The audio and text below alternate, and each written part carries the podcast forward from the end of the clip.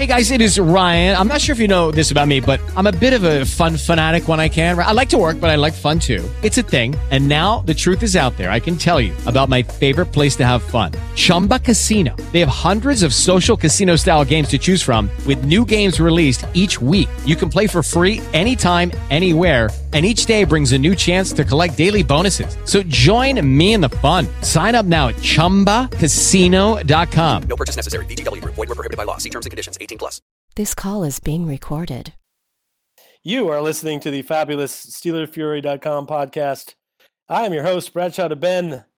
Uh, sleeping a little bit better these days. Your Pittsburgh Steelers have managed to uh, find their way like a blind squirrel finding a nut into the uh, playoffs and the number three seed. And here to cohort FC, he's with us. How are you, sir? I'm pretty good. Can't the, Steelers got their bye week in, Yeah. a, in an unorthodox fashion, but they got there nonetheless. Trust me, Um, this, this podcast is going to be every bit as unorthodox because we don't know who we're playing, and this fucking game is meaningless. So yeah, well, it feels a little like a preseason podcast, except for the not you know not knowing who we're playing part. Uh, although it's looking, I, I would say the chances are pretty good. It's going to be Miami. Um, if you like, I can I can figure out exactly what kind of chances that is. But I think I think Kansas City has to lose to San Diego, uh, and Miami has to beat New England when New England has a game that they uh, need to win, basically. So I think both of those seem. You think you think there's a the, the likelihood of hitting that Quinella is pretty good.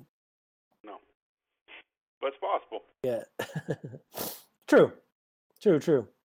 Uh, but I I'm still kind of hoping for the the Miami. I mean the Kansas City win and the Oakland loss to Denver. That would that feels better to me.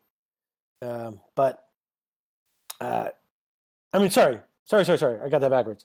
I'm kind of rooting for the Oakland winning the two seed. That's the thing that scares me the most. I feel like I feel like Kansas City winning and Denver winning is more likely scenario than not, uh, and that would be not the best news for your Steelers because that would mean almost undoubtedly the best case scenario would be beating Miami in round one and uh, you know ha- having to go to Kansas City for round two, and if you're lucky enough to get out of that environment, having to go to New England for round three. Uh, that's three pretty tough games to make your way to the Super Bowl, but uh, still could happen. Uh, before we get into onto any of that, uh, tell me what you made out of last week's game. Should we be concerned about the first three quarters, uh, thrilled about the fourth quarter, or you know, do you look at it as a 60-minute game?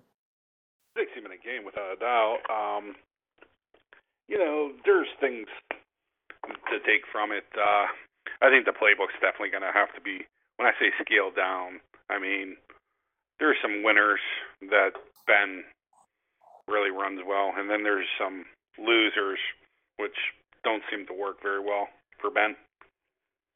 So, uh, the passing game is going to have to be refined. And I know that sounds horrible to be saying this, is uh, there's just some things that you could just tell that Ben's not thrilled about the call or thrilled about the action or the way the play is set up to work against certain teams, yet we continue to run those plays. Um, ben isn't comfortable running bubble screens at the side that Terrell Suggs is at. You could he's just he's had problems with the Ravens. Terrell Suggs has picked off those bubbles, quick smoke passes out to the edge. I remember Paul Kruger also having one when Suggs was injured. Actually, I believe Kruger returned one to win a game against the Steelers about four or five years ago. Um, there's a lot of positives to take. Steelers offensive line's for real. Um, I believe Marcus Gilbert's 100% healthy. That's big help. Um, Villanueva continues to, you know, improve. I mean, you can tell that you know the, there's still upside left there, and he continues to get better. You know, the interior the offensive line, Foster, DeCastro, and Pouncey have been very solid. Even without um, Darius Green, we got a good bit of production out of the tight ends. You know, tip your hat to Xavier Grimble, Jesse James made some plays.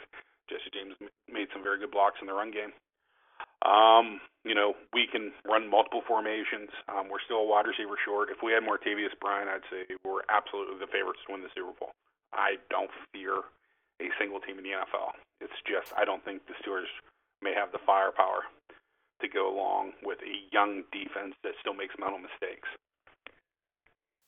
Yeah, they're uh, well. The thing about this defense is they have been extremely good in some of their games, and they have been uh, not so good in some of their games. It sort of feels like they're the most inconsistent team. And I know Football Outsiders, um, they have the Steelers ranked as the 31st uh, worst in terms of consistency on defense, and I think that's pretty accurate. Um, so the thing is, for for a playoff run, you know, can they can they put four games together? Uh, you know, of, of, consistent defensive play? Probably not. So probably at least one of those games, you're going to need to put up some points, uh, if not more than one, uh, to to really have a chance to make a Super Bowl run. That that's trickier. I think you know, look, taken overall, the Steelers' defense is actually pretty good compared to the rest of the league. Um, but but boy, you know that's a you know that's a tough it's a tough thing to ask of that young defense, as you said. I you know if you just uh, if the team has to play as three units. Um, I'm I don't want to give shit to Boswell, but can't be kicking the ball out of bounds. Can't happen. It definitely can't happen twice in a game. Yeah. That, those are the type of things that lose playoff games, and this is the type of shit that just you got to get, you know, eliminated. It got to be eliminated immediately. And uh, by the way, by the way, it it actually cost Carolina probably the Super Bowl, kicking the kicking the kickoff out of bounds. By the way, I, just to cl- clear up, I said the Steelers' defense was the 31st least consistent. Actually, it was the Steelers' special teams that is the 31st, 31st in the league in consistency, the Steelers defense is 32nd in the league in consistency. So this is a large part of the issues with them this year is that they, as you said, they these little mistakes crop up, um, and they seem to come in bunches, right? So when they have a good game, special teams can be really great, like it was last week or pre, two weeks ago. And then if they have a game like uh, last week where they don't play as well in special teams, uh, it could definitely hurt them. But consistency, I mean, that's really that's really the issue with young teams at some point you got to grow up. Yeah, uh, and they're growing as the season goes on. You know, um, the question is, will they grow up enough to beat a New England at New England? That's will they grow up enough to win to beat Dallas and Houston for the Super Bowl? I mean, we're the Steelers. We're not Atlanta. You know, where make, making the Super Bowl is a real big deal, or we're ready to playing the fucking parade. you know, this is this is normalcy, which may make us a very, you know, spoiled fran- franchise and fan base, but it is what it is. We play good oh, fucking yeah. NFL football. uh, the team overall, as an organization, is very consistent. So it's it's funny that we're talking about their inconsistency, uh, you know, as being an issue. By the way, just to finish that thought on consistency, the Steelers' offense is 30th in the NFL, right? So, in, in terms of the most consistency of their performances. So, when they're good, they're really, really good. And when they're bad, they're really, really bad. And it's funny, like the most, you know, we have nearly the most, the least uh, uh, consistent offense, the least consistent defense, and the least consistent special teams in the league. And yet, overall, we're the, you know, a top five team, you know, in the league. It's very it's very odd. It's very strange to me.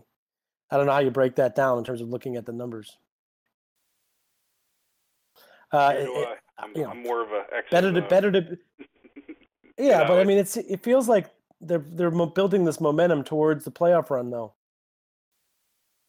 It it does, but then you see two kickoffs go out of bounds. You see Bud Dupree basically give up on a play where Kyle from Harvard, I'm not even going to try to say that last name, you know, stumbles into the end zone. There you go. Where he just stands there um, and stops. Um, it, there, it, it's Ben Roethlisberger throwing at least a six or seventh interception off play action pass where he turns his back to the formation. I complained about it. Uh, this is gonna be the fourth time. You know, um, he just doesn't do it well. He's a big man. He is.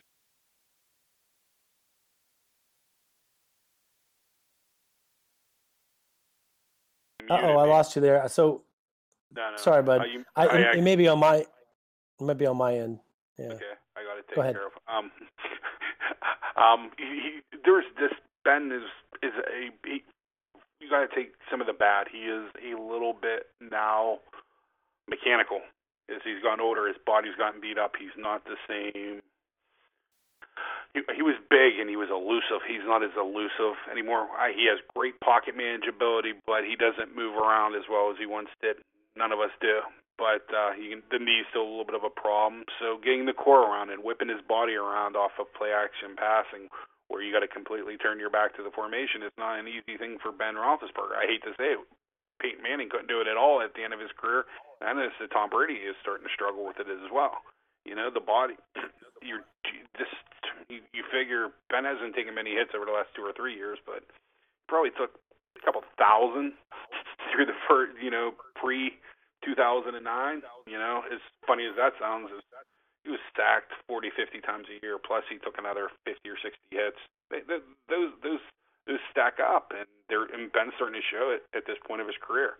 There's no amount of work that Ben can do to make him better. You know, it's the body. His body is giving up before his arm and his mind are. Yeah, it's funny because in earlier in his career he was he was really good at it, and I you know people always used to give the credit to the uh, Steelers run game at that time, but the Steelers run game has never been better than it is right now. Really, maybe it's been a little it was a little more consistent at times earlier. You know, in the you want to go way back in the way back machine, but in in terms of where you know the last couple of years, as far as Ben's career, I'm not sure it's ever been better than it is now, and yet. You know, play action is a complex thing. It's not just. I mean, although I'm I'm not going to disagree with you about Ben's mobility and how he sells it. It's everybody else too. I mean, I think Flutie actually made a great point that the offensive line didn't sell it at all. You know, so they didn't they didn't enter that play, even though it's play action run. They didn't they didn't start begin that play as if they were running a you know zone blocking run play. They kind of just jumped into their pass protection immediately, which didn't really hold the linebackers at all. So even if even if the linebackers are watching Ben fake a handoff, it's not enough. The, you know, the whole thing has to really sell, has to sell run. So all you know, in a way, all the pieces work together. Correct. Correct. I mean, absolutely, all the pieces work together, and uh, that's. I mean, and if you know, if you know that you struggle with it, and if we can pick it up, I'm sure that other NFL teams and the Steelers, with their advanced scouting, also pick it up, and it's something that you may want to stray from. And I, I mean, I understand the thought process where you can't, you know, allow a defense to dictate what you do offensively, but you also got to realize you got to put players in positions to have success and to win. And asking, you know, Ben to do something that I don't want to say is necessarily stupid, but it's something that you he's not had success with this year, so you have to get away from it. It's it's simple. to me, it's simple Yeah. at least. Hey, uh, can I tell you something about this uh, quarterback that we that we are going to rest this week? Uh, I just was looking to find out what his play action numbers were for the year, and on my way there, uh, I see this stat, which is um, here, here's two numbers for you. In the last two minutes of each half for the season, Ben is 61 of 87 for 587 yards. That's a 70.1 completion percentage, uh, almost seven yards an attempt, seven touchdowns, one interception, rating of 110.7. That's last two minutes of each half. Here's here's an even better number. Fourth quarter in games that are within a, that are a touchdown or less uh, difference in the game. He's completed 86.5% of his passes for 11.62 yards per attempt, five touchdowns, no interceptions, rating of 154.7.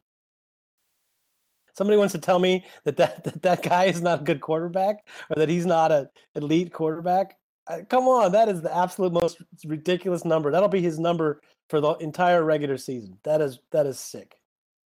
Um, just needed to share that with somebody at the moment. Uh, First thing you know is that I've led this Ben Roethlisberger defense right along with you the entire time. I mean, I'm I've never wavered in my support in thinking that he's an elite quarterback. My big problem, or where I have concerns, is you, you know what he does well, and you know what what type of competitor that you have, where he is going to make a play. He's going to make a play, or he's going to you know, or going to get blasted, or he may turn the ball over. But he's going to make a play. He's going to do everything he can do to try to lead the team to victory in a way. I know, I know that sounds a little bit corny, and it's fine, but I mean, he's a warrior. There's there any people can say whatever they want about him, but you can't question his guts. And you sometimes got to protect the player. It's like protecting a fighter. Fighter's getting the shit kicked out of him, sometimes you got to throw in that towel because that fighter can come back and fight. That fighter can learn. You can, you know, come up with a different strategy to where you may win. But if you get him beat up too much, you know, he's either going to be done or he ain't going to be the person that he was.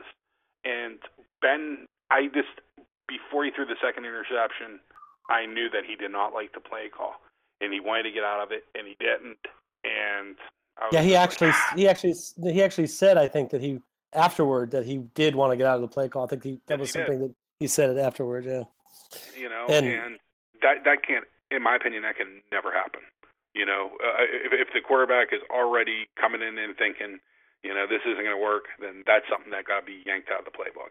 That's just how I feel. It got to be yanked out. That's And by and by the way, also that's when when people you know people want to go ballistic because we use a timeout. Why did he Why did he use up one of his timeouts there? Like because sometimes you call timeouts not just to control the clock. You call you call timeouts to try to prevent something bad from happening. I mean, you know, so that's the real world uh, use of that stuff. Sorry, I interrupted you.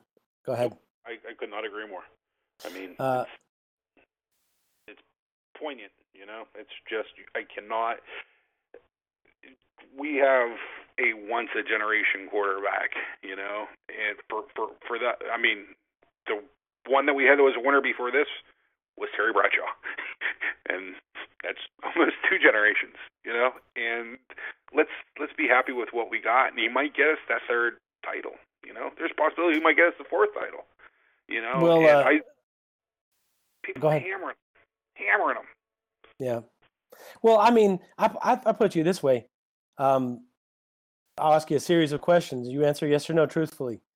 Is Le- Le'Veon Bell right now better than uh, what's his name? Uh, uh, Terrell Davis from the Broncos. Is he is he better than Davis was at his peak? More complete back, or better back, or if I Just have in- to take them. Wow. Just in Um, general, not no, not knowing about their injury future for either one of them. At the, you know at his peak, which would one would you have Le'Veon taken? Bell. I'd take Le'Veon Bell because I'd say, I'd say it's close. Yeah, I'm saying I'd say it's close, but I would take Bell. He's a better player overall. Right. Um, but argument Davis. Davis is For Davis a at three, his peak three or four year period of time, Terrell Davis' numbers are as good as anybody, including Jim Brown. he was absolutely untackleable until he got four yards. I mean, he would get four yards. Um, so yeah, I you know from that standpoint, like I really really like Davis. I think he's I think he's actually a Hall of Famer despite his short career, but that's another story for another day. But anyway, okay, so that was question one. Question number two is: Do you think Ben is better now than Elway was by the time Davis was in his prime?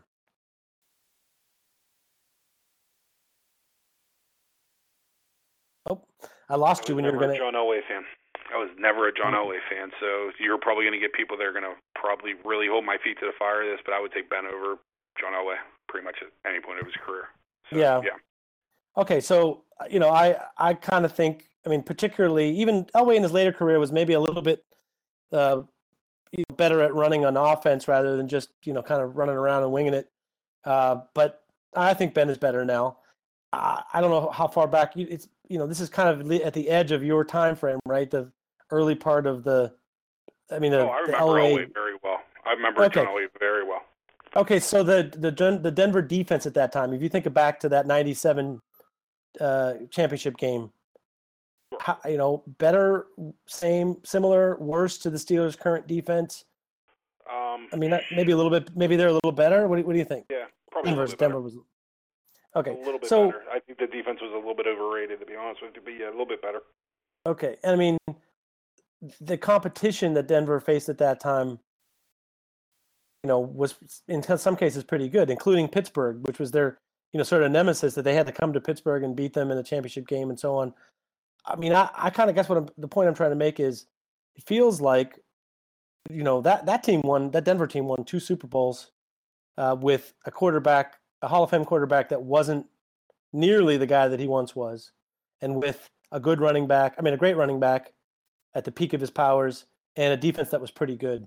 I feel like that formula. We the Steelers right now have every bit as much chance of, of winning a couple more Super Bowls with Ben as Denver did at that time, and uh, feels like you know the pieces are at least in place. Whether whether or not you can make it all the way, I mean, there's there's definitely some luck involved and there's matchups involved, um, but I don't think anybody would think that they don't they're not set up to have a chance. Um, except for those people that hate the coach so much that think that he'll only win a playoff game if somebody gifts one to him. Um, that's another story. Uh, I, I, guess I can ask this next question with our first call on the line. We got a call from Greek Steel uh, in Toronto. Hello, Greek. How's it going, boys? Living the dream. Yeah, yeah, exactly. Um, what I was gonna gonna say uh, is you uh, are not the biggest Tomlin fan, Uh, uh, but I guess you know. I guess what I'm gonna say about this is is it does he get credit for putting the team in a position to at least be a contender for a Super Bowl? sure. I'm off Tomlin now. No, no worries. We're good. I wonder if FC. I wonder if you che- if you if I had time to go back and catalog. Listen, I like I like Tomlin plenty. It's just some game day dumb fuckery. But anyways, I'm good with him. I'm just gonna say if you if you went back though and you cataloged all the comments on the board for the last ten years, uh, and and the ones that were that talked about they liked the coach, the ones that said they didn't like the coach, how many of the negative comments would be towards the beginning of the season, and how many would be towards the end of the season? I bet you would chart out pretty heavily that earlier in the year, people don't they wonder what on earth this team is doing, uh, and towards the end of the year, a lot of the worries go away. I guess that's a that's fair. a compliment. To be fair, we a majority of Steeler Fury, unlike the passport, I would say is pro Tomlin. So whenever you don't even have to necessarily be anti Tomlin, you can just question, you know, his decision making on a particular play or formation or something like that, or a particular choice of calling a timeout here, not calling a timeout there there's a lot of times where you know it's 50-50 even in my mind and you know I, I I consider myself a Tomlin fan. I wouldn't say that Greek ever was anything compared to like Kill Cowher or mm-hmm. I was with Fuck Cowher. No, no, no. I'm, I'm, just I'm just giving him right, a little right. bit of time. No, no, no, no. We do. Oh, we do have posters that are to that degree with Mike Tomlin. Uh, the one thing that I will say about like Greek and even Bath Swiss. The, the, those people have been grouped into the anti-Tomlin category, and I wouldn't really put them there. What I would what I would put them in is, you know, what the fuck are you thinking? you know, and I hate to say this, there's a lot of times where I say, what the fuck are you thinking? And I direct it towards Todd Haley, but at the end of the day, that got to be directed as much to Mike Tomlin because he's responsible for the product on the field. He's responsible for what the offensive coordinator does. I really believe that if Tomlin wanted to pull play calling duties from Todd Haley, I'm not saying he should, that I don't think that Colbert or the Rooneys would step in or get involved in that at all.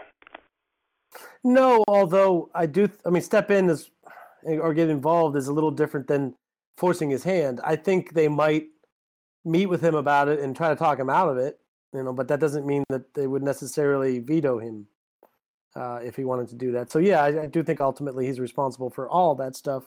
But you know, it's a continuum too. Like you, it's a work in progress. Uh, it, no matter if if Ben has been a Steeler for you know 12 years and Tomlin's been coaching for for 10 years, it's a you know hopefully they're they're learning and growing from their experience as they go and you know can't lose sight of the fact that the guy was a very young coach and even though he came from a good coaching tree traits it it's still traits it's like drafting a guy to be your head coach out of college you know like he was imagine him as a college prospect and you you drafted him it, might take him it might take him a little while to become the ultimate uh, example of the coach he's going to be. You know, uh, and, and, even with Ben, he flashed early and he showed you some stuff in the first couple of years, won a Super Bowl and so on and so forth. But he still didn't even really show you what he was capable of doing for another ten years or whatever. So um, anyway, so Greg, I'm sorry, I, I co-opted your call no, to. No worries, you guys uh, said that well. I'll give him I'll give him huge marks too for having his players love him and go through a wall for him. That's not a that's no given by any stretch. Yeah. Uh, did you have something uh, more particular that you want to talk about instead of the head coach? You enjoyed the game, I take it. Enjoyed that fourth quarter, that's for sure. Like uh, same as same as you guys. Mhm. Uh, do you Uh, think there were no. any heart attacks at the end of the game, like uh, there were for the Colts game years ago? Hmm. Interesting comparison. Uh, I would say I had more of a boy, more heart attack moment. I would say with the fumble, I probably had a more of a heart attack moment. Just thinking how, you know, in that particular situation, it's a. I guess you got all the jumbo guys out there with Bettis plowing it in. I didn't. Wow, what a tackle that was. Oh yeah, I mean just the just the um, to not be thinking about the fact that something bad happened or not paying attention. Like how many quarterbacks, you know, make a handoff and you know, trot off to the side and don't even Oh, really yeah. pay attention to what happened. you know? Unreal. The kid's a winner, no doubt about it. Yeah. So, um, we're what was your what? How would you characterize your degree of confidence that the Steelers still had a chance to win the game when Juszczyk scored the go-ahead touchdown late there? Oh, I had a. That was very much like when uh, Arizona scored late, left us too much time. Yeah, it's funny. That was I was probably I was pretty thankful he didn't go down and scored. yeah. Well, it's a it's you know I guess here's how I feel about it. People were saying you know if he hadn't scored right then that it would have been worse for the Steelers because you know they would have run out of time. But here's the thing: they were only the Ravens were only down by.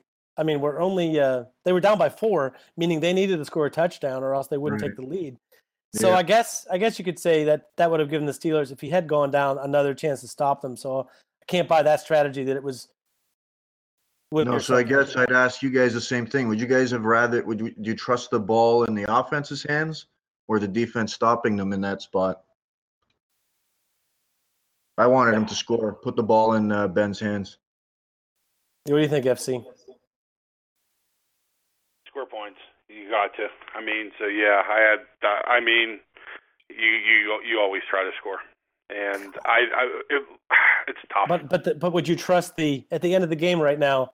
Do you want the offense on the field needing a touchdown or needing a field goal, or do you want the defense on the field? Oh, oh, I already said trying it. to I misunderstood. I already said on the post. I said let him score. I, Yeah. I, I when when I, I I posted it. I I got big enough to have balls. I, I at the end, I always believe in Ben. I I, I mean, I would Baltimore. I mean, if they knew that uh, they were going to score on that, I guarantee you. Baltimore even said it, like you could see Jim Harbaugh on the sidelines. I watched Inside the NFL for the first time in probably three or four years. Um, like this past week, and he's like, he's like, I think we left him too much time, and that's whenever Ben was like completed the first pass to AB, where AB like juked and got like twelve. They showed Jim Harbaugh, and he's like, damn, I think we left him too much time. And Yep. Yep.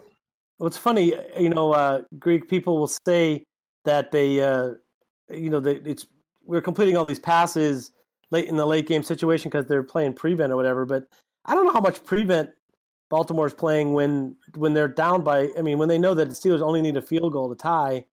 I, I imagine that you know that makes that drive all the more impressive because it's not like they were up by three touchdowns and letting the Steelers drive the field. That's a situation where they're playing pretty much straight up football. Yeah, I would agree.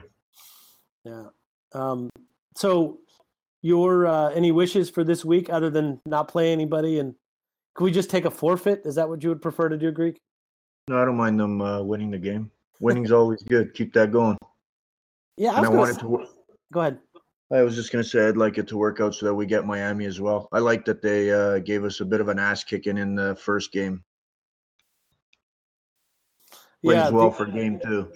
and I, I like this FC. I take this week as an opportunity to uh, let some of the players that don't get as much playing time to to get their moment to like you know uh, get some PT uh, in a real game situation to have success to build their confidence to have them be ready you know whenever that comes by so so it seems like uh, i don't know see it seems like that's a really worthwhile goal right it's a there's something to be gained from winning this game and playing well I would. DeAngelo Williams, everybody's thinking, you know, you got to get him into action. Yeah, you do. I get him eight to 10 carries. Then I yank him out. Nothing against DeAngelo Williams. It's we need him for the playoffs. Le'Veon Sure. Bell. I love him. I mean, he's my guy. Named the dog after him. Um, if he gets hurt, I don't like Toussaint. I do like Daryl Richardson. Um, that's a guy that I wouldn't mind getting some carries. Is maybe Toussaint, maybe get him injured, and then Richardson steps in to the third. So like addition by subtraction, but that's a different story. And yes, I just did that during the regular fucking season. I cheered for a Steeler injury, and that's how you know I'm still a prick deep down. um, you know, LT Walton, gotta be careful. That's that's a big thing. You know, the guys that we would like to wave in are actually guys that are pretty close to seeing significant time for for the current Steelers. You know, with uh, with Heyward's So- injury, I expect two. It's going to be better, healthier. I don't think he's going to be 100 percent. Even when it comes to time for the playoff, depending on the sprain, he could be anywhere from 70 to 95 percent. You know, he'll have four weeks off basically to get that healed up. But you know, we're one injury away from LT Walton being a big time contributor. You know, Vince Williams being a big well, time he's already.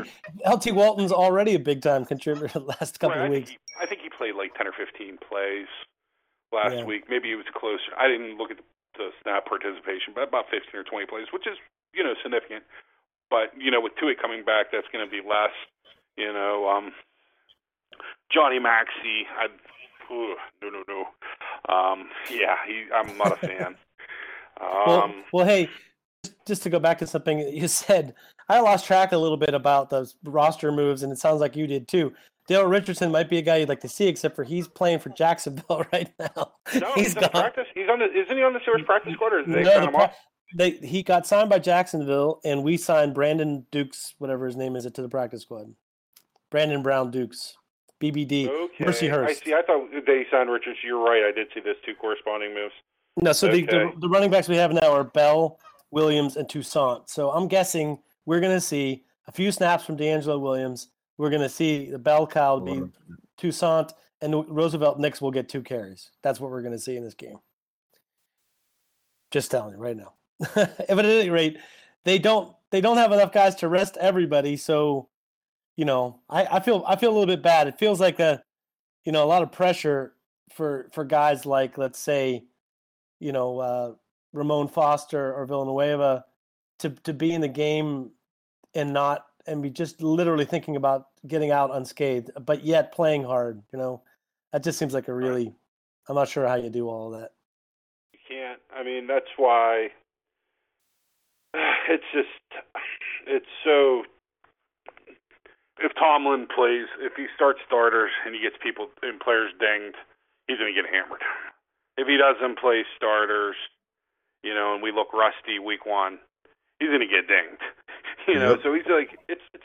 I can understand why he's getting the six million dollars a year. You know, it's a you can't make everybody happy type of fucking job No, you unless you win can't. the Super Bowl.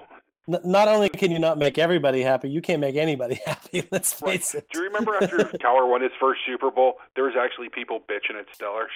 I mean, I like tucked tail. I was like, all right, this shit's over with. He got it done. I said he'd never get it done. I was hoping he would get it done. He got it done. I'm proud of him. I'll never talk shit again. And there was still actually a large group of anti-Cowher people. They were like, he got lucky. you know, I was like, holy fuck, guys. Oh, hey, well, Greek, I'm gonna let you, I'm gonna put you on mute for a second here. I've got another call, but thanks for calling in as always, and you're, you've been there, I think, all year listening to us. So appreciate it, man.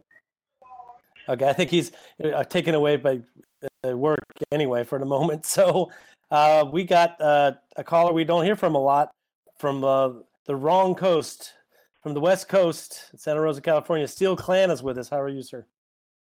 I'm good. How are you? I am phenomenal, Oh, sir. it's a How pleasure to hear from you, sir. hey, gents. Uh, just wanted to mention some things. I watched the All 22 this morning, and uh, a couple things stood out for me. Thought you might be interested. Fire away. Sh- ab- Absolutely.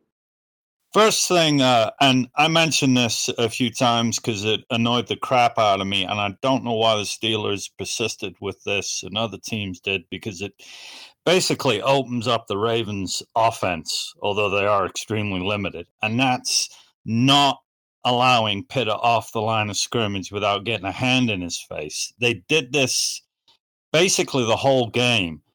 And it almost came back to bite them in the ass on that last drive because although Ben went down and scored the touchdown, when you got a minute to score a touchdown, things it only takes one play for everything to go south. And it, it just they kept allowing him a free release and nobody touched him till he was or even got anywhere near him till he was eight, nine yards off the line of scrimmage. It was driving me crazy, and the all 22 confirmed it.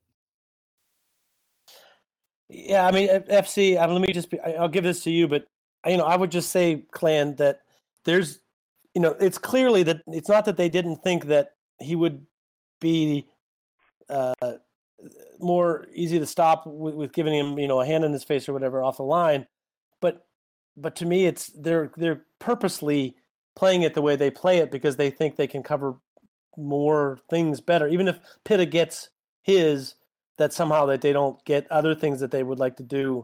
In other words, I, I can see I can see both sides of it. It feels like you're right that if they, you know, bumped him off the line, that they would be better off in the long run. But I, you know, I kind of feel like they, in some ways, are, are in F, FC can argue with me, but in some ways, I think they're protecting Shazier. They're they're asking him to to get into a deep drop and try to cover for the safeties who are not the best in coverage in the middle of the field, and therefore they would rather not, you know, uh, have Shazier in a role where he's going to make contact with that receiver. He's sort of trying to let him get a clean look at a drop. But uh, you know, FC, maybe you can offer something else. I actually see both sides of the argument. Um, the yeah. Steelers were trying to get depth with their inside linebackers, um, with their drops. Um, I completely agree though with Clan that uh, in that game, Dennis Pitta was probably their second or third most dangerous weapon behind Steve Smith and Mike Wallace. Uh, Aiken and Flacco showed that uh, they didn't really have a connection early in the game. Uh, Kenneth Dixon and uh, the and the other back, uh, whose name escapes me, really weren't much of a threat. Pitta and the fullback from Harvard actually, you know, made plays whenever they needed to be made. Steve Smith scored a touchdown, but I, I the Steelers did a pretty good job with Wallace and with Smith in the game. I think they probably combined for about eight or nine catches and probably 150, 160 yards, which you know isn't horrible, you know, cons- all things considered. But at the same time, the Steelers really struggle with. uh They've been struggling to cover in between the hashes, and tight ends, fullbacks. You know, you you do have to account for them. And I, I was able to watch the Steelers uh, 22 package because some nice lad from Scotland gave me the code the last three years. So that's how I keep up on it. I'm not going to name no names, um, but um, so uh, I also appreciate that, sir. Um, I, I I seen the same thing, and I was thinking they were probably trying to cover the vertical seams a little bit more, and they were willing to sacrifice eight to ten yard completions. Might not have been the best idea in hindsight. They got away with it. You wouldn't get away with it with New England. That's the type of things, you know. But New England also don't have, you know, at this point, Julian Edelman's a very dangerous receiver. I'm not afraid of Malcolm Mitchell or Danny Amendola. Um, the kid they got off of Buffalo is a nice player, but you, you, when you try to protect everything, you end up protecting nothing. Dick LeBeau from Sun Tzu. Um, it's it's a it's a tough. It's one of those tough things. It's you know it's like bring the timeout um, right before Chizinski ran the ball in. Do you burn the timeout there, or you hold off? There's there's certain things why these guys get paid a ton of money, and if they make the right decision, they're brilliant. If they make the wrong decision, they're a moron. yeah, well, either way, they're a moron. Clan, uh, you wanted to talk about Ladarius Green too. Yeah, just uh, what uh, the getting back to what you said earlier on the final drive reference the prevent defense that is a typical cop out for all NFL fans whenever the defense gives up a touchdown in the last minute when they've got a lead. It's a go-to. It's a Pavlov response. You know the defensive coordinator must have played the prevent. Pees in those last three drives when you look at the all 22 threw everything against the wall because, as you gentlemen know, when Ben spreads them out and speeds it up, the Ravens don't have the personnel to match it up. They just don't. They're great down the middle. If you try and hammer them down the middle like we did in game one, you're going to lose. You spread them out and you get those those big bodies running laterally, and suddenly they're not that good. So he pressed, he played off, he played cover two, he played cover three. They brought four, they brought five, they brought six. On seven out of the eight plays, they brought four or more. So prevent my ass. They didn't prevent, they just didn't know what to do.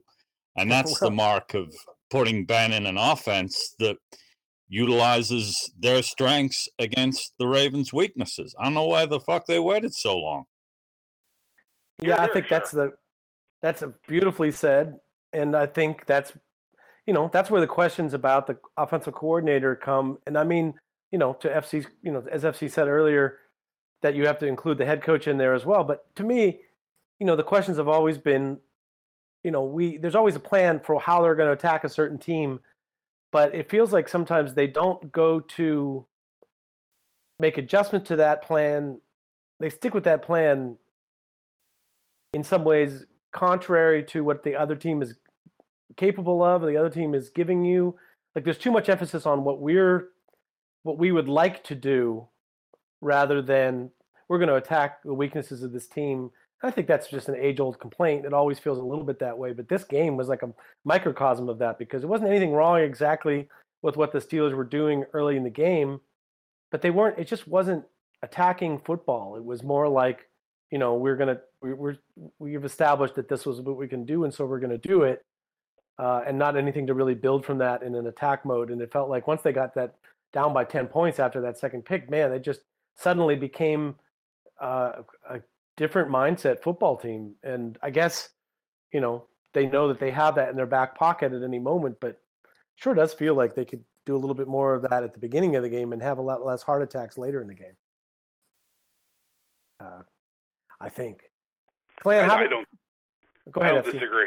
Out of all the three of us that are going to have heart attacks here, I'm probably going to be the most likely. Um, but I had I had my shit together. I mean, uh, I I even when they fell behind, I had a little belief in whenever Antonio Brown caught the first pass, I kind of was like, all right, I've seen this before. This is going to be good, Ben. And got to give credit to the receivers. Every, Brown, Rogers, everyone, the offensive line, you know, everyone pulled their weight, and they got it done. And you tip your hat to to Haley. Um, I and the reason you tip your hat to Haley is just from what Clan just said. You know, um, Dean Pees threw everything at the Steelers. He he did throw, you know, four man blitz package. He dropped, you know, in the cover two, cover three, you know, basic umbrella. You didn't see a prevent look. You did not see them bailing, you know, off. What it came down to is Marcus Gilbert's healthy. You know, Villanueva is improving. The offensive line played as an entire unit. You know, the backs picked up. You know, the tight ends. You know, at times, you know, David Johnson played a limited number of snap counts, but he was very productive when- he was in there. Roosevelt Nix was productive when he was in there. I hate Todd Haley's play calling. His offensive scheme is very sophisticated, and most of the time, it puts players in positions where they can win. I, you're seeing more vertical passing to Antonio Brown. I didn't think technically he should have been called for that push off, which the pass interference came out on. There They don't. I They don't call that for most of the NFL games. They don't call Yeah, it once in a while. Never called against small wide receivers that are being held. That was like one-handed post. That wasn't like an extension push. You know, that's San, Santonio Holmes, Hines Ward. I've seen Steve Smith. You know, Brandin Cooks. I that's the the the, the wide receivers that are under six foot. You know, Mike Wallace. You, you, they they they have to do that, or you're going to have to call illegal contact or defensive holding every single down. Hey, hey, man! On on Monday night, Dez Bryant grabbed the guy's face mask, and the other guy got called. you know. Uh, so anyway, hey, Clan. Uh, I, I I know I asked you this. I think you know you called into the show a long time ago, but uh, how did you, as someone who's not from the states, how did you end up getting to be so knowledgeable about football? I, actually, I, I- I really got lucky. Uh, my my mother uh, has a lot of relatives in Pittsburgh that I'm kind of second cousin, third cousin related to. Uh, Wheeling, West Virginia, as well. So when I was a baby, I got sent tons and tons and tons of Steeler paraphernalia. And I, I got to, when I was a kiddo, when I came over here, I got to go to a bunch of games, got to listen to a bunch of grumpy old men complain about how things used to be and all that kind of stuff. So you pick up, you pick up on it eventually. Yeah. So that's you it- just described the sh- you- you just described our show in a nutshell. Pretty much. hey, a just just uh, uh, two more two more brief things, Fire uh, away, and then. I'll, I'll let you guys uh, Oh, man. discuss further all, on. all day, buddy. This is the perfect week. You can go on. You can just take over the show. Go right ahead. the the the thing uh the the last thing about that drive is about when you put your strong personnel packages in there and you spread a team out that cannot match up speed wise laterally across the field. You get matchups. You get and this is going to sound a little bit weird jesse james on mosley. Mosley can't handle jesse james down the seam as we saw on that pass when Dumervil was closing in on ben for the 15 16 yard pass. Now that one's that one to be in fairness to mosley he had four or five seconds to cover somebody. A little bit more difficult but the other isolation you saw was when mosley was isolated on a certain slot receiver named of eli rogers. That was mosley in coverage. And the reason why i bring that up is the touchdown that baltimore scored was shazier in coverage on smith. That's called putting your folks against their folks and utilizing your strengths against their weaknesses. If Pittsburgh does that against even the Patriots, Ladarius Green, who are the Patriots going to cover Ladarius Green with? They don't have anybody. They had somebody, but he's now playing with the Cleveland Browns. Yeah, it's like they don't really have a safety matchup for him or or a linebacker matchup for him that is really going to do them much good. I mean, I think if somehow we can be healthy enough and we can be uh, good enough and lucky enough to make it to a matchup with New England, where we end up having we play them with you know the the the triplets plus say Ladarius Green uh, and Eli Rogers. You know, the only thing that's going to stop the Steelers from winning that game or even being favored in that game is you know, not playing at home and their own mistakes. You know, just feels like that's a you'd have to feel like that's not the, if you took away the banner and you, you don't call them New England anymore and you just they were just a generic NFL team, you'd have to feel pretty good about going into that game if you have your pieces. If you don't have your pieces, you know, we played them played them a fairly um I don't know about even, but I mean we played in the ballpark with New England with our backup quarterback and uh, uh with I mean, and I think at that time actually Eli Rogers was injured also, if I don't if I recall correctly. So you know we didn't have any way of you know attacking them in the middle of the field basically. So don't know, feels like there's some there's some reason for being positive there, but uh, uh, anyway, I'm sorry, Glenn, you had other things. No, I have one other thing. Uh, it, it the game ball in, in the in the article was given to Foster, which is fair enough. I thought he had a great game, and, and he's also quietly one of the biggest leaders on the team. But I think the game ball should have gone to to Javon Hargrave. He absolutely destroyed the Ravens center to the point they had to double him basically the whole game. And I think if it hadn't have been for Hargrave, that the Ravens would have been able to run fairly efficiently to the point where it would have been almost impossible to stop them. Eh, Hargrave, I think, changed the Ravens' game plan because although they did rush at certain points for good yardage, they were never able to do so with any consistency. And I think that had a lot to do with Hargrave. Yeah, actually, he jumped out, jumped off the screen to me, uh, especially earlier in the game. Um, you know, in the early part of the game when the defense was having success, he was having success, and that that bodes well for him. I don't know, FC, you you know, you've been tracking him pretty closely since before he even got here. What's your take on what he's done since, especially since Tuitt has been out?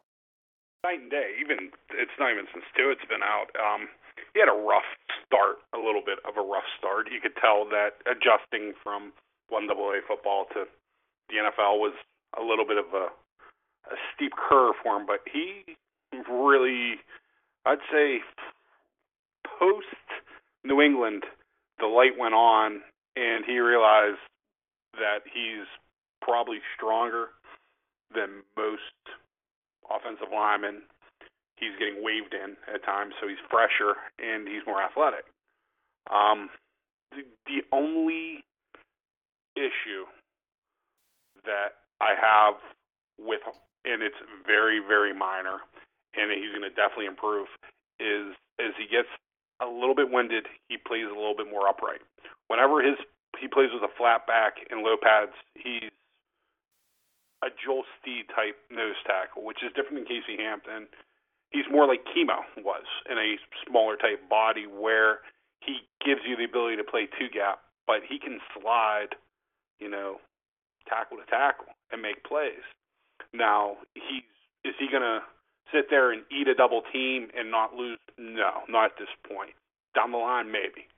Um, I think that Heyward, Tuitt, and Hargreaves next year might be as good of a three-man defensive front as you've seen the Steelers putting out there in a long time, and as good as any NFL teams put out in a long time. You know, uh, I I said it whenever I heard Bryant was out for the year, and I seen our draft. I said the 2018, 2017, 2018 Steelers team may end up being the best one that we put on the field ever, and people are like, oh, Yeah, hold I on, mean, I, basically, let's see. You know what I mean? yeah, it's it's a, we're very Davis- spoiled. It feels Davis like the Burns best is yet to come. Like winners, big Yeah. time winners. Hargraves looks like a big time winner. Okay, so there is your top three picks. Then you're going to be getting Martavis Bryant back. You know, Heyward Oh. back from injury. I'll go farther than that. FC uh, Hawkins looks like you know uh, a player. I mean, I think if not, I think they've your swing tackle. He's probably going to get on the field. I mean, Uh, Villanueva is an excellent. He's gone from being good to pretty good to now entering the very good because he he mentally and from a compete standpoint, you're not going to get better. The kid's a fucking warrior. He's the highest character player that's ever played in the NFL. Period. I said it. Period. He he can give up ten sacks in the game, and I'll make an excuse for him. There ain't no excuses that have to be made for him.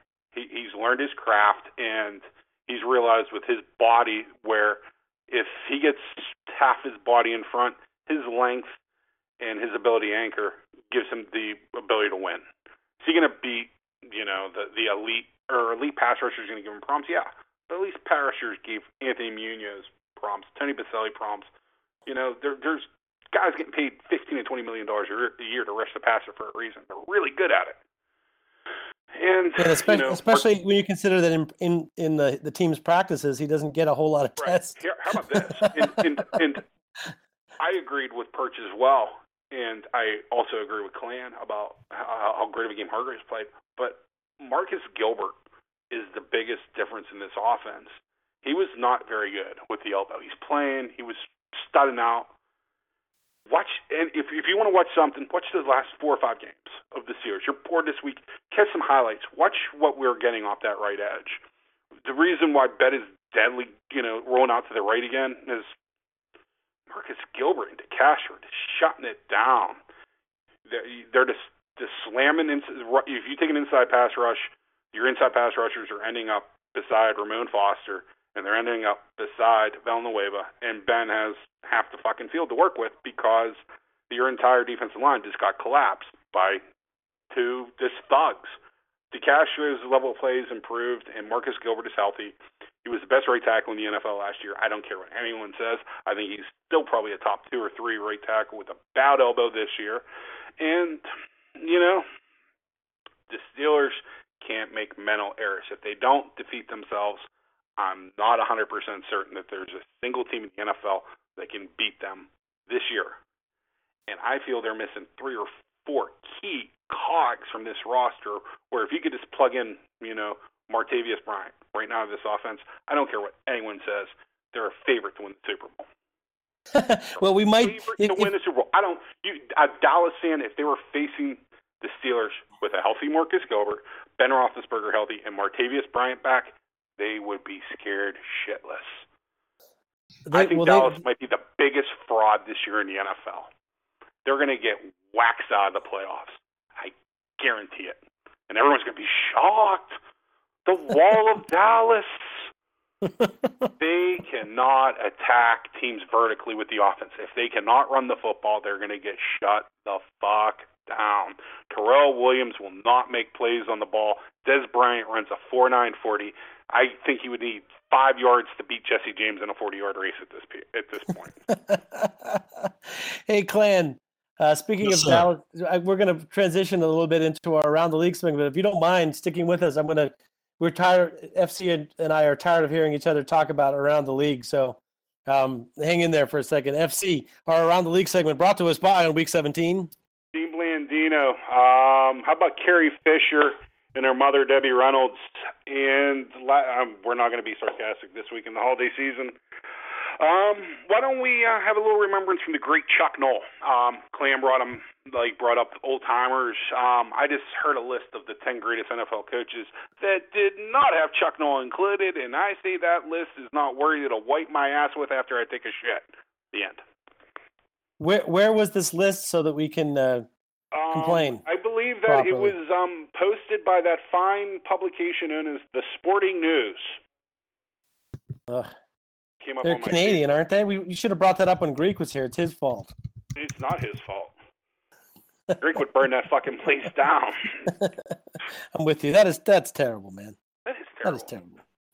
That is terrible. Um, I bet they had uh, it's the dude that just got fired from the Rams, Jeff Fisher. No. Uh, Jeff Fisher didn't make it, but there was guys that were questionable that put in front of Chuck Noll.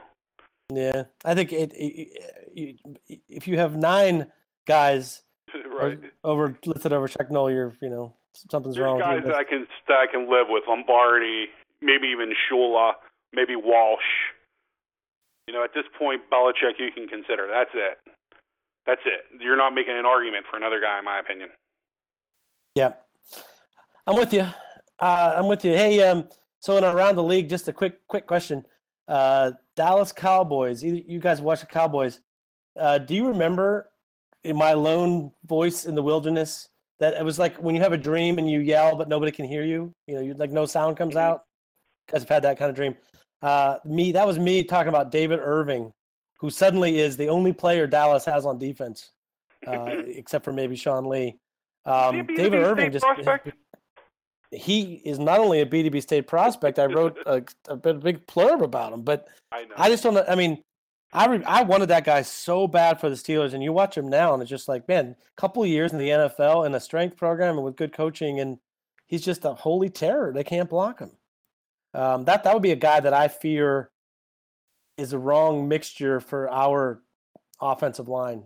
Um, and I know that in the game against Dallas, he was he was pretty quiet against the Steelers, uh, but uh, he just you know he's got length and quickness quickness combo that we we seem to have a little trouble with sometimes, uh, especially on the interior of our offensive line. Anyway, I just wanted to give a shout out to David Irving, who seems to be uh, a good player right now. He made like three. He's one of those, you know had one of those games where he made like three or four plays in a row uh, for Dallas the other night, and I just was like sick. We didn't end up with him. Um, Clan, have you have you heard about the Tampa Bay Buccaneers playoff chances? I I hear they're extremely slim, but uh, I, I don't. I, Let- I don't tend to pay atten- much attention to Tampa as a habit. No, no, but let me, let me let me just tell you guys what Tampa Bay needs uh, in order to to win. First of all, they have to beat the Carolina Panthers. Um, Kansas City has to beat Denver. Dallas has to beat Detroit. De- uh, um, excuse me, yeah, Dallas. Oh, that was last weekend. Sorry. Uh, De- Detroit has to beat Green Bay. The Giants have to beat Washington. Uh, Dallas has to beat Philadelphia this week. San Francisco has to beat Seattle. Tennessee has to beat Houston, and Indianapolis has to beat Jacksonville. They they literally need. I've never seen anything like it. They literally need eight games this weekend to go their way. Uh, and apparently, the chance of that happening is less than one tenth of one percent. Oh no, I'm sorry, less than just over one thousand of one percent. It's the most ridiculous thing I've ever seen in my life. I'm going to say the Buccaneers are eliminated. Sixty thousand to one odds. FC. Do you want that bet? Go to Vegas, put twenty down on that. So you're telling me there's a chance. It's a hundred. Somebody puts twenty bucks down on that and they make it. It's 120 thousand dollars back. That's that's crazy. Anyway, all right. Enough about that. Um, uh, who do you guys like in uh, probably the most important game uh, on the the other side of the world, and that is the Green Bay Detroit uh, clan. What what do you make about this game? Couple things. Uh, Stafford is is hurt. Uh, I think he's been playing hurt for a couple weeks, and I think it's becoming more and more evident. And the way Aaron Rodgers is playing right now, Detroit's offense could go off, and I just don't think it will be enough. I, I like Green Bay, and I like them by I like them by a couple touchdowns. Wow, FC. I also like Green Bay. I don't know about a couple touchdowns, but uh, Stafford got two uh, fractured fingers is what, uh, on his hand, just like uh, Carr did before he broke his leg. Um, I actually also agree that uh, that Stafford's going to be limited. Um, Green Bay's defense is starting to get healthier, and uh, Aaron Rodgers is uh, playing some uh, pretty good football. I think that uh, people are laugh whenever he's supposedly in the MVP talk. Uh, if you took Aaron Rodgers off the Packers, would they have won three three games this year? Probably not. So yeah, I definitely like the Pack as well. That's funny. I kind of like Detroit in this game. I think the only only time Detroit's ever good is at home, uh, and I think True, even but- even despite the injuries, that they're kind of they're very capable of kind of like putting up a a big run at the beginning of the game and making it, you know, with with Aaron Rodgers, that's a kiss of death. You know, get in the game where it's not a close game, um, he tends to play poorly, and uh, that's just been his mo his entire career. So. I, I will, uh, you know, it's not quite the same situation as it was before Tampa Bay lost. If Tampa Bay had won their won their last game, then the loser of this game, Green Bay, could be out if they lost. Uh, but as it is now, they're just flipping three and six seed, I guess. But still, it's an, it's still a pretty important matchup. I'll take Detroit. I'm, uh, you know, especially getting three and a half points. If you're going to add the points in, it, I'm definitely taking Detroit. You can Uh, have your three and a points. okay, right on. Would it make an Um, in the in the games that matter to uh, your Pittsburgh Steelers, um, Miami at New England. Apparently, they're gonna. I haven't heard yet that they they're not moving the time of the game. I guess they moved no, Kansas. they're not. If they moved it, they'd have to move it by now. No, it's one. Yeah, because at one point, I guess if if uh, I think if Oakland had one, la- I can't remember if Oakland had one last week or lost last week, they would have moved the game to to uh, the later slot. But at any rate, so New England's at Miami right now. New England's a nine and a half point favorite in that game. They need this to lock up uh, home field throughout the playoffs.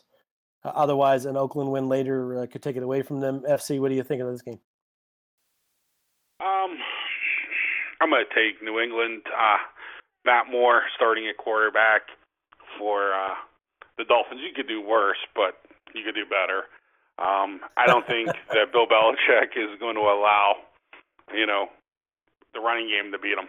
You know, Jay Ajayi is a very good back. I know a lot of people that wanted the Steelers to draft him in the fourth round before he went to the fifth round to the Dolphins.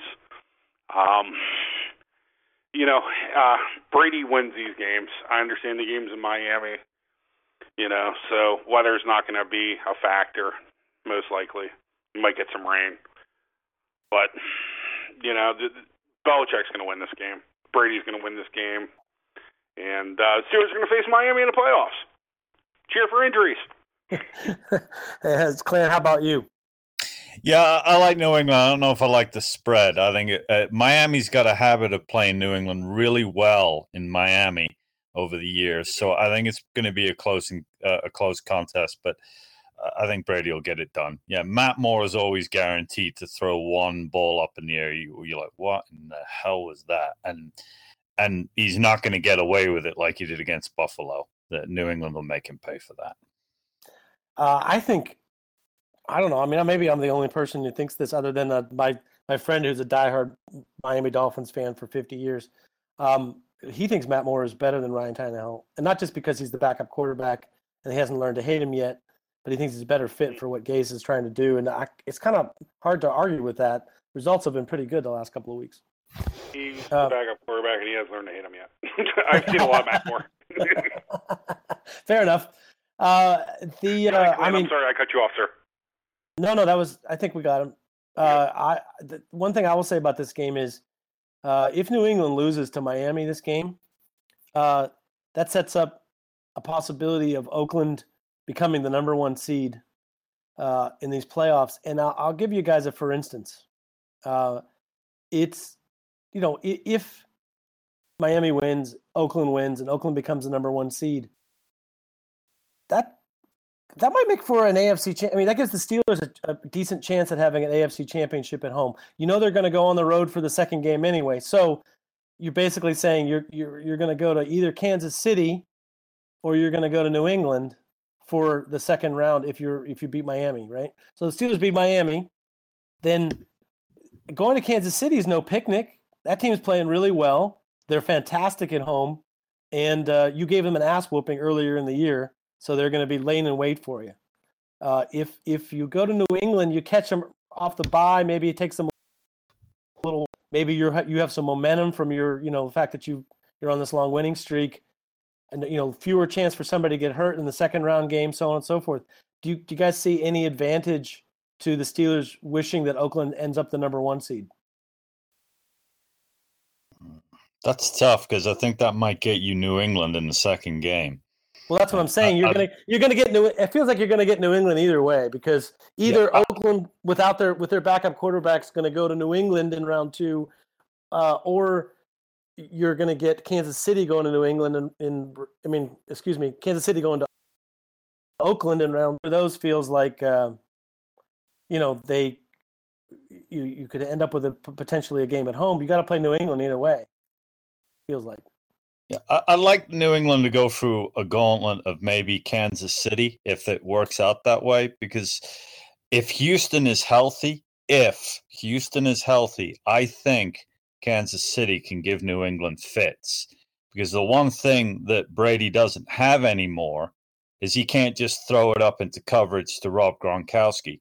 Uh, Bennett's a nice player when he's healthy, but he's not Gronkowski. He's not going to beat a, a, a a, double or a triple team. And I still think that Cannon and the other tackle are are extremely vulnerable to good pass rushers. And I Yeah, think if you get Ford, Hali, and Houston coming at him, I think you can get to Brady. And I think you I, I don't necessarily know if Kansas City can win, but they can damn sure, damn sure beat the Patriots up. Yeah, I mean, I just, I, you know, I'm like I said, I'm, I'm almost thinking that, uh, you know, ending up with a scenario where can't where Kansas City, New England get to play each other. Uh, I, you know, the only way to get that, I don't, I don't know. I mean, I guess, you know, is for the Oakland to end up with the two seed, but I don't know. There's something, there's something uh, intriguing about having that AFC Championship game at home possibility. Uh, you know, that sounds pretty good to me. So anyway, we're all you know, it's, if if ifs and buts were candies and nuts, it would have been a better Christmas, uh, as we know. Uh, speaking of the other games, Kansas City uh, at San Diego. Either of you guys feel like Kansas City has a shot to lose this game? I really don't. I mean, San Diego lost to Cleveland last week. I guess it's possible. Yeah, uh, I think apparently San Diego. I haven't looked up looked it up, but I hear that they have given Kansas City a little bit of a rough time in the last couple of years. But uh, unless you, I mean, San Diego, uh, Clan, you see any different uh, take on this, or more likely that Kansas City is going to win? I think Kansas City probably pulls it out, but uh, but a couple things about Kansas City: they did lose to Tampa Bay and Tennessee at home, so they're sometimes Kansas City can show up and be extremely inconsistent, uh, uh, and and you put Rivers on the field, and you never know if Rivers gets hot, he could he could give that team issues. But I don't know San Diego's offensive line. I I, I don't see it. I think Kansas City will probably take it. Yeah. Well, that leaves us with uh, the Raiders and Broncos in the game that, you know, probably going to be the one that really sorts this all out as far as the final seeding is concerned. Um, you know, Matt McGloin, and, and maybe you know, maybe Denver's a team that sort of feels like they gave up a little bit, but Denver at home against a backup quarterback, I feel like Denver's got to you know, I I would think uh, more people than not would think Denver's going to win this game, but I've heard a lot of people, even though Denver's a small favorite, I've heard a lot of people saying they think Oakland is going to run away with this game. Uh, Clan, I'll start with you. Well, the one thing that Oakland can do, even with McGloin, is Denver's Achilles heel all year is they can run the football. If they can run the football, especially Washington, who to me looks like a better back than Murray. Uh, so I think if they if they highlight Washington and and run the ball and play really conservative and and play action, because Siemian's not go- even even though the Raiders have a very vulnerable defense, I don't see Denver lighting up the defense for twenty or thirty points. I, I think if Oakland play it close to the vest and run the football, then I think they'll win. Uh, indeed. Uh, FC, what do you think? Completely agree. Uh, you know, um, Oakland can also rush the passer, uh, and they play. Their de- their defense is kind of similar to Pittsburgh's in a way where they don't seem to be doing great, but then you look and the other team's being held to field goals. Oakland's starting to control the clock. Not only, you know, what people don't take into account is how good Oakland's offensive line is. You know, I understand other teams get the publicity, but Oakland is one of the truly elite offensive lines, top five in the NFL. They're one of the few teams I would say may have a better offensive line overall than the Steelers, and I'm not even sure if I'd say that at this point. But they have three or four very elite pieces on it. Kelechi Osemele is Best guard in football. and Gabe Jackson at the other guard. What the two of them do inside is absolutely incredible. It's very similar to Nate Newton and Larry Allen for Dallas back in the mid 90s. Those two are just such nasty, large, mean men. They are what guards, if you look up offensive guard NFL, those two guys' pictures should pop up. They're just massive, mean human beings. Yeah. And um, I, I agree. And Richard, who's their third down back, is he got a little like combination of Willie Parker slash Darren Sproles in him, where he's very fast, he's very shifty, and he makes plays. He's not super big, but you know he makes tough plays. Um, and like I said, Khalil Mack and uh, the kid from West Virginia that played at C- uh, Irvin, Bruce Irvin, and they just plug in big bodies. And you know their defensive backs aren't great. You know Sean Smith will make some mental mistakes, but they just make enough plays. So yeah, I'm going to go with Oakland as well. Yeah, and I, I just uh, heard a piece of information. The the the Denver Broncos are going to start Paxton Lynch in this game, so that probably um, that probably makes for less of. I mean, it evens up. It evens things up a little bit. Let's put it that way. So it's possible Paxton Lynch goes off on Oakland to prove his worth and give himself a leg up in next year's quarterback competition, but more likely he takes some lumps. Uh, has a tendency to hold on the ball, and against a team like Oakland, not going to help you very much. Even though I like the long term prognosis for Paxton Lynch, uh, may not be the best week, and you know maybe they're thinking about that trick play Kansas City pulled against them last week, and thinking we're not going to do Kansas City any favors for winning the division, right? Uh, so uh, there's that. All right, gents, thank you very much for your uh, for the uh, around the around the the league segment. And uh, Clan, any other questions before I let you go? No, just thank your lucky stars the Ravens didn't retain Osemele. That's all I can say about that. Thank you, lucky stars. Oakland threw 60 million bucks at them. yeah. We're going to be thanking them for not retaining Wagner and Williams this year. You watch, both of those guys will walk. yeah, I kind of agree with you. they they they uh, you know, I read some articles after the game of Baltimore. They're questioning everything. They're in that they're in that stage right now where they're like, is it worth having this quarterback who makes this much money who doesn't really do X The Y way they structured that contract was so fucking moronic. Yeah. They got they're gonna they're gonna face some hard times, even though they have some good on that team. But uh, but yeah, the, the way it's structured is not healthy for the long term. Anyway, Clan, an awesome job. Thank you very much for joining us and sticking around so long. Happy Hogmanay. Have a great day, gentlemen. Thank you, sir. Happy Hogmanay to you too. uh, so FC, we got to pick our Steelers versus the Browns. We haven't really talked much about this matchup, but um, who? I ask you a question bef- it, instead of the usual analysis about the game and so on and so forth. Who do you think is going to get a chance to play for the Steelers this week? Uh, and it doesn't have to be just one name. Uh, who who stands to benefit the most from this matchup, and and what what do you think will happen? Robert Ayers, or that's not his first name. Ayers, the kid from that we drafted from Houston. Demarcus Harris. yeah, Demarcus Ayers from the University of Houston, now his first Steelers, is going to return a kick for a touchdown in this game, which is going to lead to him winning Tomlin's trust, and he's going to be a kick returner for us heading into the playoffs. And he's going to make a play. I'm not going to say he's going to have a kick return in the playoffs for a touchdown, but he's going to make a play that sets up, gives the Steelers field position to win a playoff game. Excellent. I like it. I was, you know, I was a big fan is- of the player. So. Right. And we both loved them. And then we seen that 40, and we both were like, Ugh, Ew, a little bit. We had to be. Ugh. But then you watch him on the field, and there's something that's funny that happens. He really doesn't get caught a lot.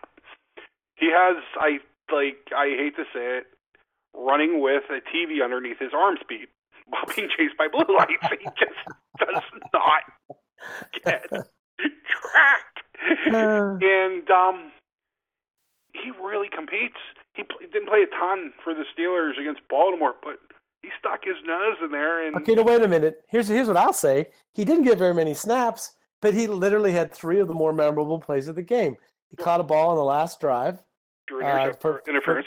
for nine yards. He drew an interference that kind of was the beginning of the turning point of the game, and he did it in a way that wasn't just it wasn't just because he was ready to catch a ball and the guy interfered with him. He he sold it with a little bit of a lunge at the end, and then he had he blocked for Le'Veon Bell's uh, touchdown run on the edge, one on one. You know the, the difference between that being close to a touchdown and being a touch an easy touchdown for Bell. So for a guy who only got a couple of opportunities, I, I felt like there's a good chance that what you're And the saying. funny thing true. is, coming out of Houston, um, last season, uh, Tom Herman, who was the coach at the time, bit of a prick. I like him. Um, he commented, you know, separately about how hard Ayers competed and how good of a blocker he was for a smaller guy. And that's shit that you just it can't be coached.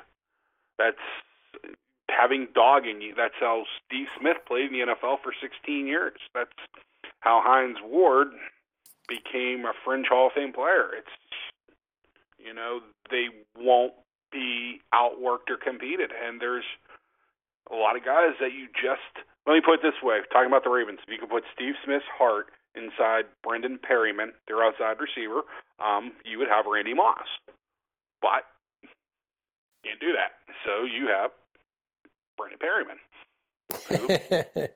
yeah. like many receivers before him. He was supposed to be the next Randy Moss or the next, you know, Jerry Rice or, you know, and then ends up being the next Justin Blackmon or ends up being the next, you know, name your super wide receiver, Roy Williams, Mike Williams. You know, there's Yeah. just so many to name. True enough. Uh, what about your prediction for the game? Could Wait, no. I mean, hold on. could be ugly for both teams. No, no, no, no. Hold- Hold, hold on. Before you before you do that, let me. I forgot. I was supposed to give uh, players as well. Um, I, I will say the obvious choice is Vince Williams. You know, to me, Vince Williams is a guy that you know loves to play, doesn't get to play that much, and I figure he's going to have. You know, he's just that's a sort of a solid expectation that he'll have. Uh, you know, some impact in this game. But um, you know, you talked about Demarcus Ayers returning a kick. I fully expect to see Cobi Hamilton and Fitzgerald Toussaint back on the kick return team again. Uh, that's a pretty much a no-brainer. But the one thing that maybe you might see is a guy who I feel like this is a uh, this is a calendar date that he's got, you know, uh, circled in red pen with a huge arrows pointing at it, and uh, you know, devil horns and a picture of uh, you know, And St. Noah on top Gilbert. of. Justin Gilbert, who I think uh, is going to be let loose.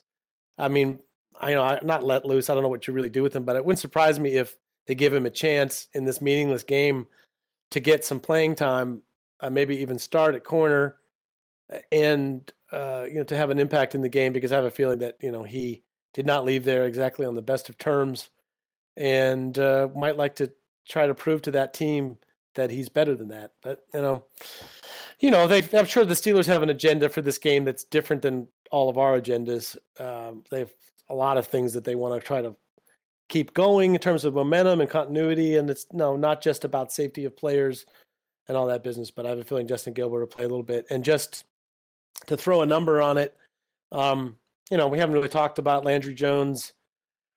I mean, I, I hope they treat it like an exhibition game where they even, you know, they even give Zach Mettenberger a few snaps in the fourth quarter, uh, just just to try, you know, because just in case someday you you you need the guy. Um, but maybe this game is fairly low scoring. Let's call it uh, let's call it twenty to thirteen Steelers over the Browns, uh, just to throw a number since I'm good at that. Uh, and you take it away, FC. 13-9 Steelers. Um, I'll never pick them to lose. Um, I probably have not been less interested in a Steeler game in a long time. And I mean that's horrible for me to say. I'm supposed to be boys, it's a fucking meaningless game. I'm saving my energy for the playoffs. Yeah, Uh, that's, actually, that's a good question, FC. When was the last time we had a truly meaningless Steelers game in the regular season? It's been a while. Yeah, that's what I'm saying. Take advantage of it. If there's like like a Sunday, like during like football season, that you can do something with your old lady to get like out of like hell, this would be the week. You know how you fucked up Christmas last week, boys, watching that Steeler game? Make up for it now. Throw them a little bone this year. That's what you're trying to say. Yes. Ah, funny. Do you want yeah, any bowl games, um, sir? I think. uh, I, I, Did I watch any bowl games? any college football bowl games yet? I, this is the first year where I haven't watched any. I saw uh, two plays of the Pinstripe Bowl, and that's it. Wow. It's I was gonna say if been uh, refreshing. I did a little did a little mock draft, and two of my guys, uh, like that I had as like mid rounders. I'm like sitting there watching, and I was like, "Yep, that ain't happening." Josh Reynolds, who plays at Texas A&M, fan. I'm a little bit of a fan. I thought was way underused. Yeah, he went for 12 catches and 184 yards last night. Joe Williams, who I really like, is a change of pace back from Utah. Had 25 carries for 282 yards and three touchdowns. So, yeah, I don't think they're going to necessarily be mid-round draft picks anymore. Wow. I don't Uh, understand well, that's a- NFL this year's draft, and uh, we I figure we're going to get to it a little bit before this. Is going to be wild, man. The the quantity quality up top is so bad, but the quantity is so good. There isn't a quarterback in this draft, and there isn't a left tackle in this draft. There should be first round picks. Let me say that right now. Not a single left tackle, not a single quarterback that should be a first round pick. There's going to be four left tackles and at least three quarterbacks taken in the first round. yeah, because they always are. They But always it's uh, boy, but boy, it sounds like a year where you want to have a lot of picks. Yes, sir. Yeah. Hey, uh, so the last time the Steelers, as far as my calculations, the last time the Steelers had a truly meaningless uh, regular season game Nine? was the Okay. end of 2013. I think they were. I, maybe I'm maybe I'm wrong. Someone, Swiss or somebody, can correct me that the Steelers were still had a chance at eight and eight if they won the last game of that season. But I'm pretty sure that at seven and eight they were already uh, eliminated Even at that game. seven and eight, you're playing for something, which is not to have a losing season. True. I mean, there's literally nothing. By the way, very interesting fact about 2013, the season when Ben Roethlisberger basically took every snap uh, for an entire season. Um, there were two other players that threw a pass uh, in in that season. They both completed their passes. One of them was Antonio Brown, who Mhm. completed a 15 yard pass. Uh, uh, you will win the all time praise if you can tell me the third guy that completed a pass that year.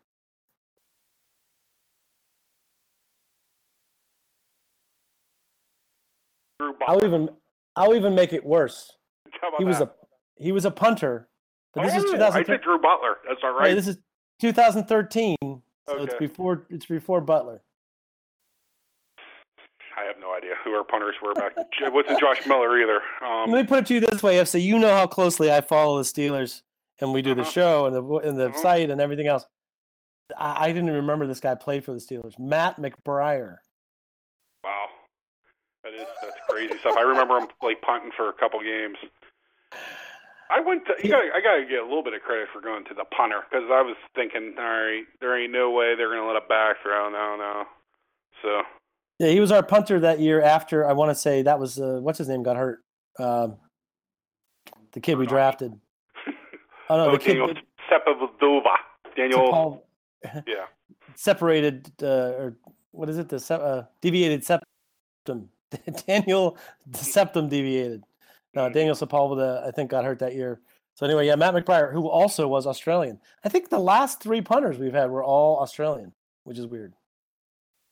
We're on an Australian punter kick. Um, anyway, okay, enough about that. Uh, final word, sir. We got to get out of here. This All right. ridiculous. Um, this week's game is meaningless. Just remember, when you're about to give up hope on a player and just think, oh, he's fucking terrible. You know, he didn't get it done in his first year. He didn't get it done in his second year. He's a bust. He'll never amount to shit. Just remember, there's a guy like Jadeveon Clowney who over the last month has 15 uh, quarterback hits. I think uh, six or seven tackles for a loss. He has a sack in every game in the month of December, and he made a Pro Bowl. Oh, he also is playing five technique, three four defensive end at 272 pounds, making plays all over the field. I have a feeling that the Steelers have a gem in Golson, cornerback from Ole Miss, who had shoulder problems. Then he had the Lisfranc fracture this year. Just stay optimistic. The Steelers, as funny as it sounds, we've been good for so long. I don't know if the Steelers are going to get it done this year. You're going to take a lot of shit this off season. Next year, I have a feeling everything's going to fall right if the boys stay off the goddamn reefer. This team is going to be a fucking juggernaut next year. That is all. You'd like to have some jugs that are not uh jug never mind. I don't know where I'm going with that joke. Um I thought when you started all that business about, you know, you may have thought a player was a bust, et cetera, et cetera, that you were gonna talk about like Jason Worilds or maybe even Jarvis Jones. Jarvis Jones, um, don't you start him at, at right outside linebacker this week? I play him. I, you don't embarrass him. It didn't work out here. You don't I don't, mean embarrass him. I don't Right. embarrass him. I mean, you know, the There's one reason that we should even have him active this week. but here's And the thing. No, no, no, no. Here's here's the thing. He exists on the roster right now because Mhm. he is your emergency get out of jail card for outside linebacker. If you know, God forbid, you get some kind of injury and you need him, at least you have a guy that knows your system and knows the calls. Might even uh, be in the correct run fit once in a while. Not always, but once in a while.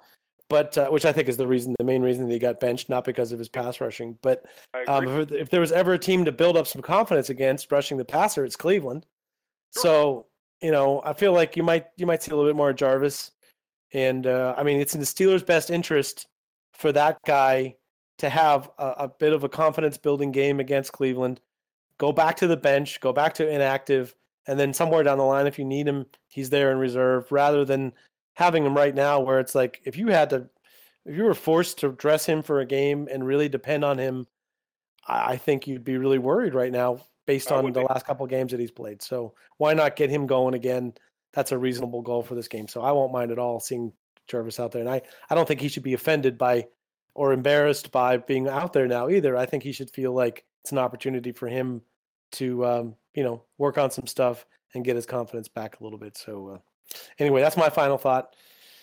Jarvis F. Jones, uh, FC, excellent show. Uh, Greek Steel joined us. Also, we had the inimitable Steel Clan. I think you only you only get to say inimitable about people after they get to be old. So um, I don't know. I don't think he's really that old, but I think you're um, older than him, so you shouldn't talk shit. Thanks, man, for that. Uh, anyway, I hope everyone is still, uh, you know, it's officially still the holidays, even if uh, the first Christmas has passed. I know Greek Steel hasn't even had Christmas yet, so No. please Half my family Please. hasn't either. enjoy the holiday season. Try to stay safe. Try to um, do some good deeds on Sunday since uh, you, you only have one eye on the game instead of two. And uh, FC, I'll talk to you after a convincing Steelers win by their backups in a game where no one is injured. That's the main victory for this week. Appreciate it, but uh, my friend, I'll talk to you next week. Talk to you 2017. Go Stellars. Go get them, Steelers. Hey guys, it is Ryan. I'm not sure if you know this about me, but I'm a bit of a fun fanatic when I can. I like to work, but I like fun too. It's a thing. And now the truth is out there. I can tell you about my favorite place to have fun Chumba Casino. They have hundreds of social casino style games to choose from, with new games released each week. You can play for free anytime, anywhere. And each day brings a new chance to collect daily bonuses. So join me in the fun. Sign up now at chumbacasino.com. No purchase necessary. Group. Void were prohibited by law. See terms and conditions. 18 plus.